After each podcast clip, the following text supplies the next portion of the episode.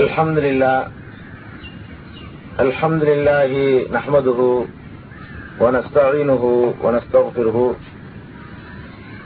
ونؤمن به ونتوكل عليه ونعوذ بالله من شرور أنفسنا ومن سيئات أعمالنا من يهده الله فلا مضل له ومن يضلله فلا هادي له وأشهد أن لا إله إلا الله وحده لا شريك له وأشهد أن محمدا عبده ورسوله أما بعد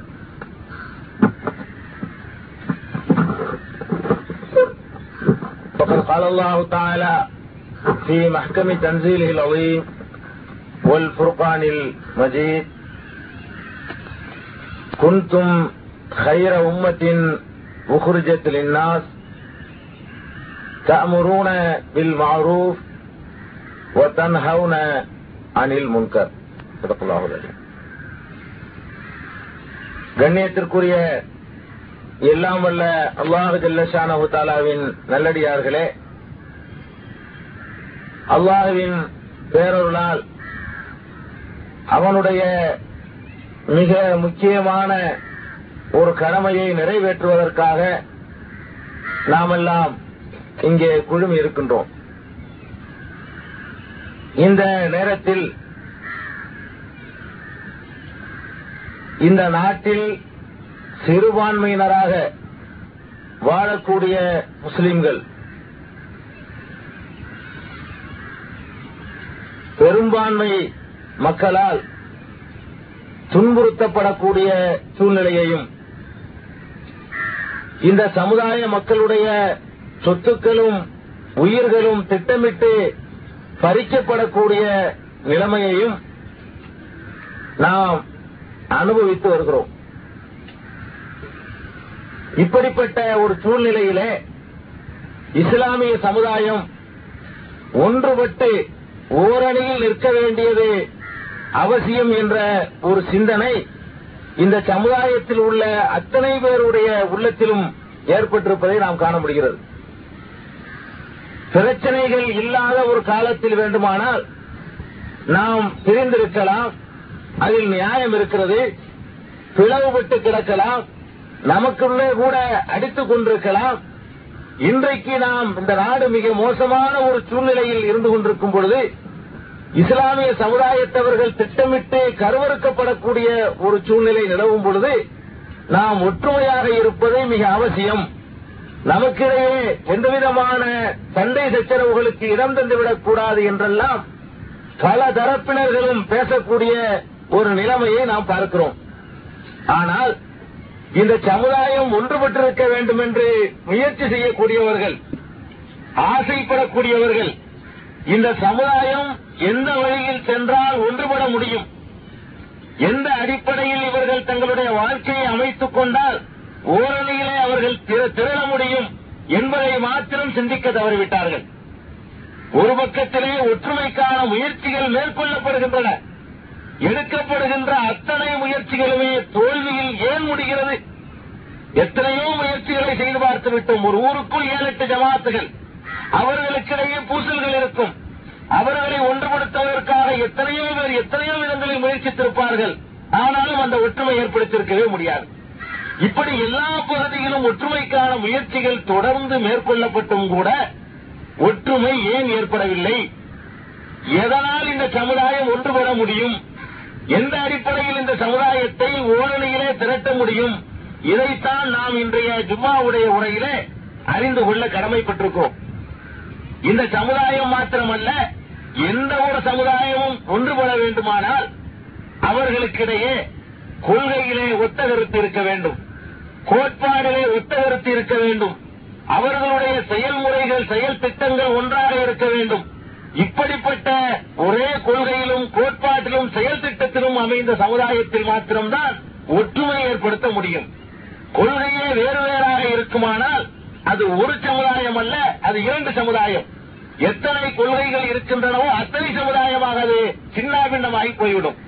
முதலாக ஒரு சமுதாயம் ஒன்றுபட வேண்டுமானால் அவர்கள் கொள்கை அளவில் ஒன்றுபட வேண்டும். ஒரே கொள்கையைத்தான் அத்தனை முஸ்லிம்களும் சொல்ல வேண்டும். இந்த ஒரு அடிப்படையை நாம் புரிந்து கொண்டால் மாத்திரம்தான், இந்த ஒரு அடிப்படையில் நம்மை இணைத்துக் கொண்டால் மாத்திரம்தான் இந்த சிறுபான்மையினராக வாழக்கூடிய இந்த நாட்டு முஸ்லிம்கள் ஒரு வினாடி நேரத்திலே ஒன்றுபட முடியும். இன்றைக்கு நம்முடைய நிலைமையை நீங்கள் கொஞ்சம் எண்ணி பாருங்கள். இந்த இஸ்லாமிய சமுதாயம் இந்தியாவில் வாழக்கூடிய, குறிப்பாக தமிழகத்திலே வாழக்கூடிய முஸ்லிம்களுடைய நிலைமையை நீங்கள் கொஞ்சம் எண்ணி பாருங்கள். அவர்கள் தங்களை முஸ்லிம்கள் என்று சொல்லிக் கொண்டாலும் கூட அவர்களுக்கிடையே கொள்கை அளவில் வேறுபாடுகள் இருக்கின்றனவா இல்லையா? நிச்சயமாக இருக்கும்.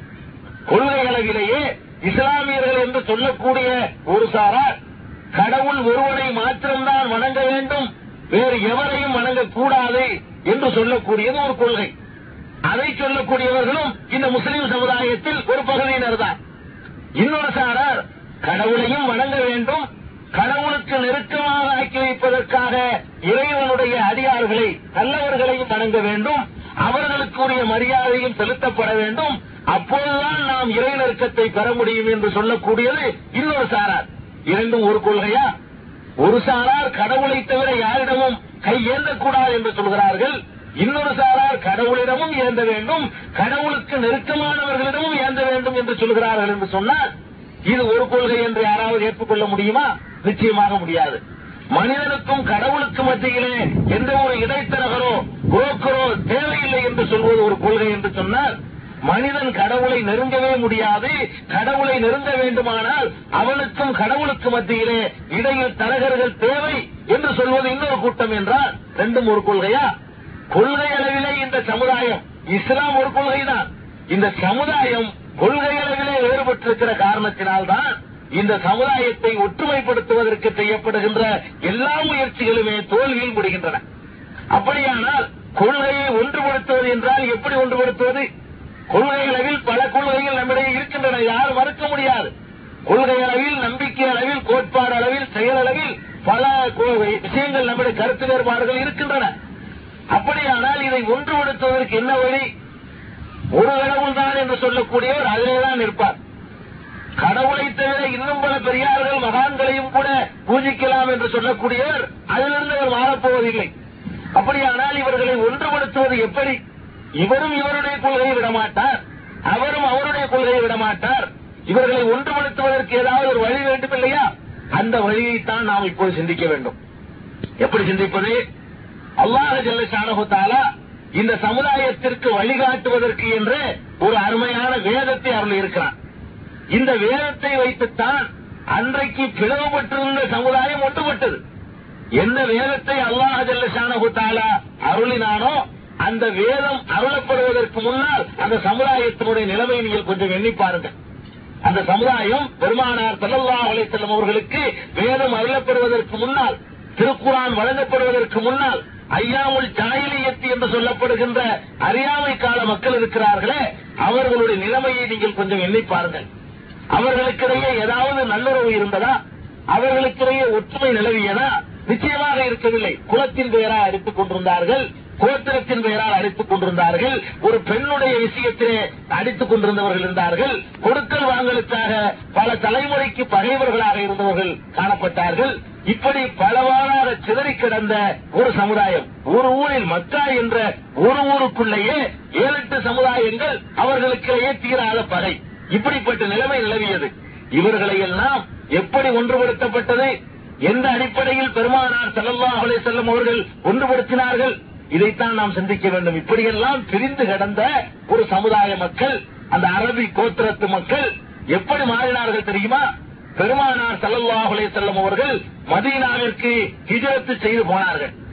அவர்களை சார்ந்தவர்களும் மக்காவை துறந்து மதீனாவிற்கு சென்றார்கள். சென்ற பிறகு இங்கிருந்து சென்றவர்கள் முஹாஜிர்கள் என்று சொல்லப்பட்டார்கள். முஹாஜிர் என்றால் அகதிகள், நாடு துறந்து வந்தவர்கள் என்று பொருள். மதீனாவிலே இருந்தவர்கள் அன்சார்கள், அதாவது ஆதரவாளர்கள், உதவியாளர்கள், இவர்களை ஆதரித்தவர்கள் என்று பொருள். இந்த மக்காவிலிருந்து புறப்பட்டு போன அந்த அகதிகளுக்கு அந்த மதீனாவிலே இருப்பதற்கான இடம் இருக்கவில்லை, உண்ணுவதற்கான உணவு இருக்கவில்லை, வாழ்க்கை நடத்துவதற்கு தேவையான எந்தவித சாதனங்களும் அந்த ஊரில் இருக்கவில்லை. அவர்கள் வெளிநாட்டிலிருந்து வந்து குடியேறிய அகதிகளுடைய நிலைமைக்கு இருந்தார்கள். நபிகள் நாயகம் ஸல்லல்லாஹு அலைஹி வஸல்லம் அவர்கள் அந்த மதீனாவிலே இருக்கக்கூடிய சொந்த மதீனாவை சொந்த ஊராக கொண்ட மக்களை அழைத்து என்ன சொன்னார்கள், ஒவ்வொரு மக்காவில் இருந்து வந்தவரையும் மதீனாவில் இருக்கக்கூடிய ஒவ்வொருவரோடு பிணைத்து நீ இவருக்கு சகோதரர், நீ இவருக்கு சகோதரர், நீ இவருக்கு சகோதரர் என்று பெருமானார் ஸல்லல்லாஹு அலைஹி வஸல்லம் அவர்கள் மக்காவில் இருந்து வந்த ஒருவரையும் மதீனாவில் சுமாரான வசதியோடு இருக்கக்கூடிய ஒருவரையும் இணைத்து இருவரையும் ஒரு சகோதரத்துவத்திலே பிணைத்தார்கள். பிணைத்த பிறகு அவர் தன்னுடைய சொத்தில் பாதியை இவருக்கு கொடுக்கிறார், தன்னுடைய வீட்டில் பாதியை இவருக்கு கொடுக்கிறார், தன்னுடைய தொழிலே பாதியை இவருக்கு கொடுக்கிறார், தான் உண்ணக்கூடிய உணவிலே பாதியை இவருக்கு கொடுக்கிறார். எப்படிப்பட்ட சமுதாயம், தன்னுடைய ஒரு 10 பைசாவிற்காக 10 பைசாவுடைய விவகாரத்திற்காக பல தலைமுறைகள் தோறும் சண்டையிட்டுக் கொண்டிருந்த ஒரு சமுதாயம் தன்னுடைய சொத்தில் பாதியை வெளியூரிலிருந்து வந்த ஒரு சகோதரனுக்கு கொடுக்க தயாராகிவிட்டது என்று சொன்னால் இது எத்தகைய ஒற்றுமை! உலக வரலாற்றில் இத்தகைய ஒற்றுமை நீங்கள் பார்த்திருக்க முடியுமா? ஒருவனுக்கு நாம் சோறு போட்டு விடலாம், ஒரு வேளை போடலாம், 2 வேளை போடலாம், ஒரு மாதத்திற்கு தங்க வைத்துக் கொள்ளலாம். நம்முடைய சொத்திலேயே உரிமை கொடுக்கவுமா? கொடுக்க மாட்டோம். ஆனால் அவர்கள் கொடுத்தார்கள். அப்படியானால் பிளவுபட்டு கிடந்த அந்த சமுதாய மக்கள் மத்தியிலே எத்தகைய ஒற்றுமை வந்தது என்று சொன்னால், தன்னுடைய சொத்தில் பாதி, சுகத்தில் பாதி, பொருளில் பாதி, உணவிலே பாதி, அணிகிற ஆடையிலே பாதி என்று எல்லாவற்றிலும் பாதியை சரிசமமாக பங்கிட்டு கொடுக்கக்கூடிய அளவிற்கு ஒரு ஒற்றுமையை ஏற்படுத்தியது எது? இந்த திருமறை குர்ஆன். எந்த திருமறை குர்ஆனை பெருமானார் ஸல்லல்லாஹு அலைஹி வஸல்லம் அவர்கள் அந்த மக்கள் உள்ளத்திலே ஆழமாக பதிய வைத்தார்களோ அந்த குர்ஆன் அவர்களை ஒன்றுபடுத்தியது. அல்லாஹ்வே ஒரு இடத்தில் மனைவிமார்களையும் கூட 2 மனைவியை வைத்திருந்தவர்கள் விவாகரத்து செய்துவிட்டு ஒரு மனைவி அவருக்கு மனமுடித்துக் கொடுத்தார்கள். பெண்கள் தட்டுப்பாடு, அப்படிப்பட்ட ஒரு நிலைமை எல்லாம் ஏற்பட்டது. அல்லாஹ் ஜல்ல ஷானஹு தஆலா கூட தன்னுடைய திருமறையிலே சிலாகித்து சொல்கிறார், குன்தும் அலா ஷஃபா ஹுஃப்ரத்தின் மினன் நார், நீங்கள் நரகத்தினுடைய விளிம்பில் இருந்து கொண்டிருந்தீர்கள். யாரப்பா சொல்றான்? அந்த மக்கத்து மாந்தர்களையும் மதீனத்து மாந்தர்களையும் பார்த்து அவருடைய ஆரம்ப நிலையை அல்லாஹ் சுட்டி காட்டுகிறான். குன்தும் அலா ஷஃபா ஹுஃப்ரத்தின் மினன் நார், நீங்கள் நரகத்துடைய விளிம்பு வரைக்கும் போய்விட்டீர்கள். அடுத்து ஒரு ஸ்டெப் எடுத்து வைத்தால் நரகத்தில்தான் விழணும். அப்படிங்கிற அளவுக்கு நீங்கள் போயிருந்தீர்கள். ஃபஅன்கதகும் மின்ஹா, அதிலிருந்து அல்லாஹ் உங்களை விடுவித்து ஃபஅல்லஃப பைன குலூபிக்கும், உங்கள் இதயங்களுக்கு மத்தியிலே அவன் ஒரு பிணைப்பை ஏற்படுத்திவிட்டான். ஃபஅஸ்பஹ்தும் பிநிஅமதிஹி இஹ்வானா, அவனுடைய பேரருளால் நீங்கள் சகோதரர்களாகவே ஆகிவிட்டீர்கள். ஒரு முஸ்லிமுக்கு இன்னொரு முஸ்லிம் உடன் பிறந்த சகோதரனாகவே மாறிவிட்டீர்கள் என்று அல்லாஹ் ஜல்ல ஷானஹு தஆலா புகழ்ந்து சொல்லக்கூடிய அளவுக்கு ஒரு ஒற்றுமை அந்த சமுதாயம்.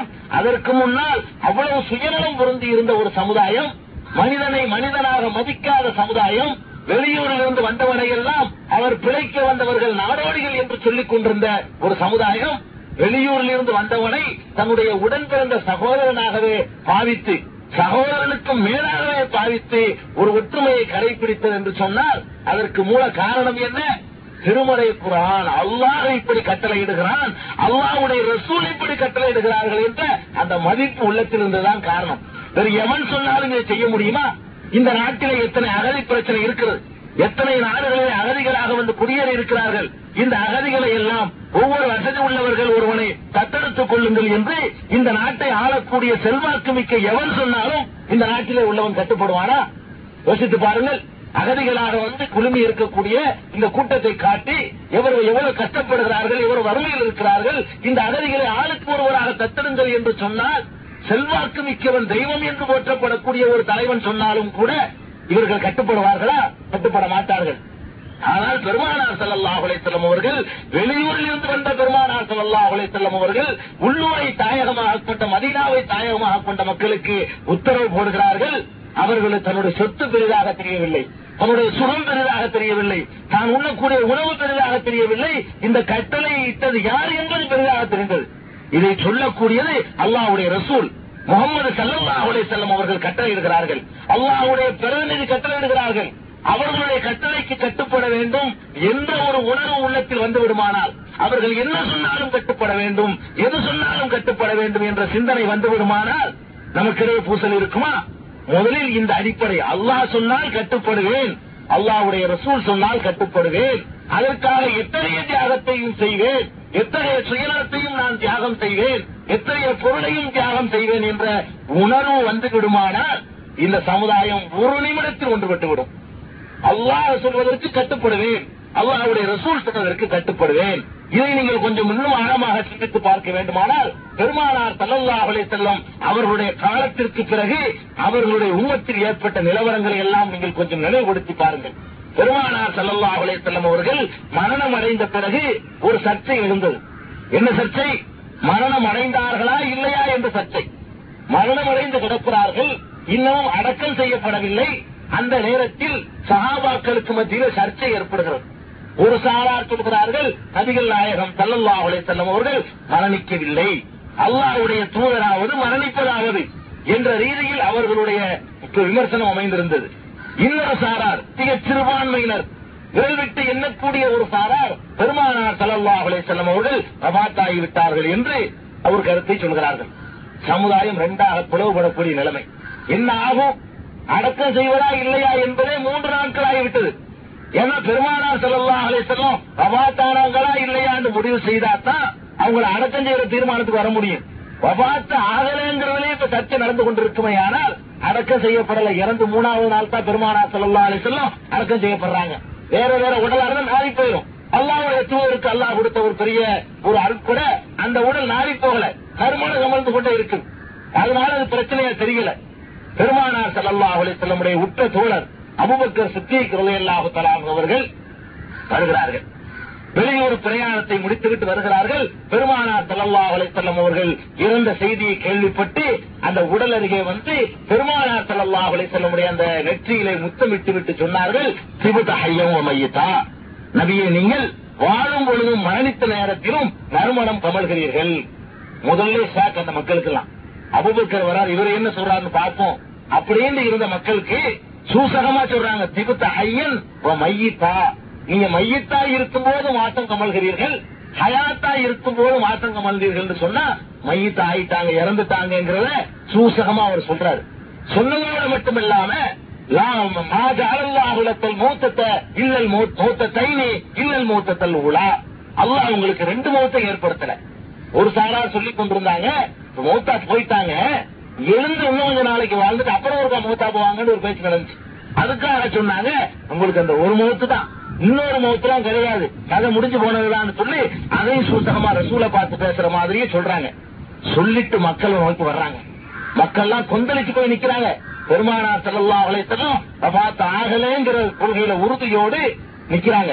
எந்த அளவுக்கு அவங்களுடைய உணர்வு இருந்தது என்று சொன்னால், முஹம்மது ஸல்லல்லாஹு அலைஹி வஸல்லம் இறந்துட்டதாக யாராவது சொன்னீங்க, என் வாழ்தான் பேசும் சொல்லி உமர் இல்லாத உடைவாளை உருவிட்டு நிக்கிறாங்க. ரெடியா மூத்தா போனதா சொன்னா தலையை சீவிடுவேங்கிறாங்க. அந்த நேரத்தில் அபூபக்கர் சித்தீக் ரலியல்லாஹு அன்ஹு என்ன சொன்னாங்க, மன் கான யாபுது முஹம்மதன் ஃபைன்ன முஹம்மதன் கத் மாத், உங்களில் யாராவது முஹம்மதை வணங்கக்கூடியவர்கள் இருந்தால் தெரிந்து கொள்ளுங்கள், முஹம்மது நிச்சயமாக இறந்து விட்டார்கள் அப்படிங்கிறாங்க. முஹம்மது ஸல்லல்லாஹு அலைஹி வஸல்லம் வணங்கக்கூடியவங்க இருந்தா தெரிஞ்சுக்கிறீங்க, அவங்க இறந்து போயிட்டாங்க. மன் கான யாபுதுல்லாஹ ஃபஹுவ ஹய்யுன் லா யமூத், அல்லாஹ்வை யாராவது வணங்குவவர்கள் இருந்தால் தெரிந்து கொள்ளுங்கள், அவன் ஒருத்தன் தான் சாகாமல் உயிரோடு இருக்கக்கூடியவன். சாகாமலே உயிரோடு இருக்கக்கூடியது எடுத்துக்கொண்டால் அது அல்லாஹ் ஒருவனை தவிர அவர் யாருக்கும் அந்த பண்பு கிடையாது. முஹம்மது ஸல்லல்லாஹு அலைஹி வஸல்லம் சாகல உயிரோ சாகவே மாட்டாங்க என்று நீங்க நம்பினீர்களையானால் அவங்களை நீங்க அல்லாஹ் ஆக்கிட்டீங்கன்னு அர்த்தம், அவங்களை கடவுள் ஆக்கிட்டீங்கன்னு அர்த்தம், அவங்களை நீங்க வணங்கிட்டதாக அர்த்தம் அப்படின்னு சொல்லி அபூபக்கர் சித்தீக் ரலியல்லாஹு அன்ஹு அவர்கள் வந்து அந்த சமுதாயத்தை எச்சரிக்கிறாங்க. இப்ப என்ன ஏற்பட்டிருக்கும்? பாலை உருவிக்கிட்டு இருந்தவருக்கும் இவங்களுக்கு மத்தியில மோதல் ஏற்பட்டிருக்கணும். அங்கேயே கர்பலா கர்பலா அன்பு ஆரம்பிச்சிருக்கணும். ஆரம்பமானதா இல்ல. உடனே அந்த மக்கள் அபூபக்கருடைய கருத்தை ஏத்துக்கிட்டாங்க. ஏன் ஏத்துக்கிட்டாங்க? அபூபக்கர் ஒரு பராக்கிரமத்தாளிங்கிறதுக்காகவா? நிச்சயமா இல்ல. பராக்கிரமம்னு எடுத்து பார்த்தோம்னு சொன்னா அபூபக்கர் சித்தீக் இல்லாமல் ஒரு தட்டு தட்டுனா கீழே விழுந்துருவாங்க. அவ்வளவு வெளியிட்டால் அவ்வளவு உடல்ல பராக்கிரமசாலி ஒன்றும் கிடையாது. உமர் இல்லானோட ஒப்பிடும் போது உமர் இல்லானோட ஒரு தட்டுல ஒரு 10 நாளா வந்திருக்கிறது. அவ்வளவு பலவீனமானவர் என்று அவங்க வர்ணிக்கப்படுறாங்க. அந்த அபூபக்கர் சித்தீக் ரலியல்லாஹு அவனுடைய கூற்றுக்கு அவ்வளவு பேர் செவிசாய்த்தது அபூபக்கர் மீது கொண்ட மதிப்பினால இல்ல. அபூபக்கர் சித்தீக் ரலியல்லாஹு அவர்கள் தன்னுடைய கூற்றுக்கு சான்றாக குர்ஆனில் இருந்து ஒரு வசனத்தை எடுத்துக் கொண்டாங்க. நல்லா கவனிக்க வேண்டிய விஷயம் தாங்க. பெரும்பாலான மக்கள் மூத்த ஆகலன்னு சொல்றாங்க, சிறுபான்மை மக்கள் மூத்த ஆயிட்டதா சொல்றாங்க. ஆனால் அந்த சிறுபான்மை மக்களுடைய பிரதிநிதியாக அபூபக்கர் சித்தீக் ரலியல்லாஹு அவர்கள் தன்னுடைய கூற்றுக்கு சான்றாக ஒரு குர்ஆன் வசனத்தை எடுத்து வச்சாங்க. என்ன குர்ஆன் வசனம்? மாக்கான முஹம்மதும் வமா முஹம்மதும் இல்லா ரசூல் கத் ஹலத் மின் கப்லிஹி ருஸுல் அஃபைம் மாத் அவ் குத்தில அன்கலபத்தும் அலா அஸாபிக்கும். முஹம்மது தூதரை தவிர வேறு இல்லை. குர்ஆன்ல இருக்கிற வசனம் அதை எடுத்து வாசிக்கிறாங்க. முகம்மதுங்கிறவங்க அல்லாஹ் இல்ல, இறைவனுடைய தூதரை தவிர வேறு இல்லை. அவர்களுக்கு முன்னால் எத்தனையோ தூதர்கள் சென்று போய்விட்டார்கள். இந்த முகம்மது இறந்து விட்டால் அல்லது கொல்லப்பட்டு விட்டால் நீங்கள் வந்த வழியே திரும்பி விடுவீர்களா? அது நல்லா கேட்கிறான் குர்ஆன்ல. குர்ஆன்ல கேட்கிறான், முஹம்மது ஸல்லல்லாஹு அலைஹி வஸல்லம் மௌத்தா போயிட்டாங்கன்னு சொன்னா அல்லது கொல்லவே போட்டுட்டாங்கன்னு சொன்னா நீங்க வந்த வழியே திரும்பிடுவீங்களா? இதுக்கு என்ன அர்த்தம்? நீங்க இந்த தீனுக்கு வந்தது முஹம்மது ஸல்லல்லாஹு அலைஹி வஸல்லம் வந்தீங்களா எனக்காக வந்தீங்களா? நல்லா கேட்கிறான். முஹம்மது ஸல்லல்லாஹு அலைஹி வஸல்லம் போனாங்கிறதுக்காக வேண்டி தீனை விட்டு போறதா இருந்தா என்ன அர்த்தம்? அவங்களுக்காக நீங்க வந்தீங்க அர்த்தம். முஹம்மது ஸல்லல்லாஹு அலைஹி வஸல்லம் போன பிறகு இந்த தீன்ல இருப்போம்னு சொன்னாதான் அல்லாஹ் எனக்கு வந்து அர்த்தம். என்ன முடிவு செஞ்சிருக்கிறீங்க? நல்லா கேட்கிறான். இந்த வசனத்தை எடுத்து காட்டி அபூபக்கர் சித்தீக் ரலியல்லாஹு அன்ஹு சொல்றாங்க, அப்ப இம்மாப்ப இந்த முகமது இறந்து விட்டால் அல்லது கொல்லப்பட்டு விட்டால்னு குறிப்பிட்டு அல்லாஹ் சொல்றாங்க. அப்ப அவங்க இறந்துருவாங்க என்பத இந்த வாசனை உங்களுக்கு அறிவிக்கலையா அப்படின்னு கேட்கிறாங்க. இன்னும் உங்களுடைய கூற்றுக்கு சான்றா இன்னக்க மையத்தும் இன்னகும் மையத்தும், நபியை நீங்களும் மரணிக்கக்கூடியவர் அவர்களும் மரணிக்கக்கூடியவர்கள் தான் அப்படிங்கிறது. குல்லு நஃப்ஸின் ராயிஃபத்துல் மௌத், ஒவ்வொரு ஆன்மாவும் மரணத்தை சுவைத்துத்தான் தீரும். நஃப்ஸ் எடுத்துக்கொண்டார் மரணிச்சு ஆகணும், கொஞ்சம் லேட்டா வேண்டாம் ஆகணும் கூட மரணித்துத்தான் ஆக வேண்டும் என்ற இந்த வசனங்கள் எல்லாம் கூற்றுக்கு சான்றா இருந்துச்சு. இப்ப அந்த மக்கள் என்ன முடிவு எடுத்தாங்க? பெரும்பான்மையை பார்க்கல.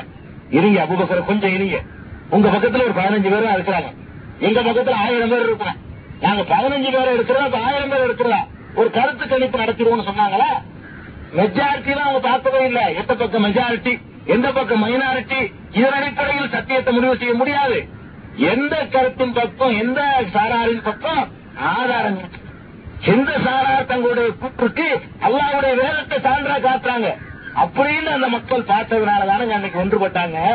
இல்லன்னா இதை வச்சு அந்த சமுதாயம் கெட்டா போயிருக்காங்க.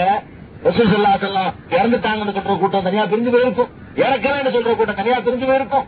அன்னைக்கு 2 ஆட்சி ஏற்பட்டு போயிருக்கும். ஏற்பட்டதா? ஏற்படல, ஒன்றுபட்டாங்க. பிரிவினைக்கான வாசல் திறந்து விடப்பட்டும் கூட அதுல நுழையல. அவங்க அதை அடைப்பதற்கான வழியை தெரிஞ்சு வச்சிருந்தாங்க. பிரிவினைக்கு வாசல் திறந்தாச்சுங்க, பிரிஞ்சு போகக்கூடிய லெவலுக்கு தெரிஞ்சுட்டாங்க. ஆனால் அல்லாஹ் இப்படி சொல்றான் அப்படின்ற உடனேயே அவங்களோட எல்லா விதமான உணர்வுகளையும் தூக்கி எரிஞ்சிட்டு ரசூல் ஸல்லல்லாஹு அலைஹி வஸல்லம் மௌத் ஆகாம இருந்தா நமக்கு நல்லா தான் இருக்குது, அது விருப்பமா தான் இருக்கு, நம்ம விருப்பத்தை விட அல்லாஹ்வுடைய உத்தரவு முக்கியம் அப்படின்னு அந்த சமுதாயம் உணர்ந்ததுனால ஒன்றுபட்டாங்களா இல்லையா? இது வரைக்கும் நம்ம சமுதாயத்துல இந்த சிந்தனை ஒரு என்ன சிந்தனை? அல்லாஹ் சொன்னான்னு ஒண்ணு தெரிந்துவிட்டால் அவ்வளவே நான் தூக்கிறிய தயார், அல்லாஹ்வுடைய ரசூல் சொல்லிட்டாங்கன்னு தெரிந்துவிட்டால் அவ்வளவு நான் தூக்கிறிய தயார்ன்ற சிந்தனை வந்துட்டா இந்த சமுதாயம் ஒரு வினாடியில ஒன்றுபட்டு போயிடும். அதோட நிக்கலங்க. இன்னும் நீங்க யோசிச்சு பாருங்க.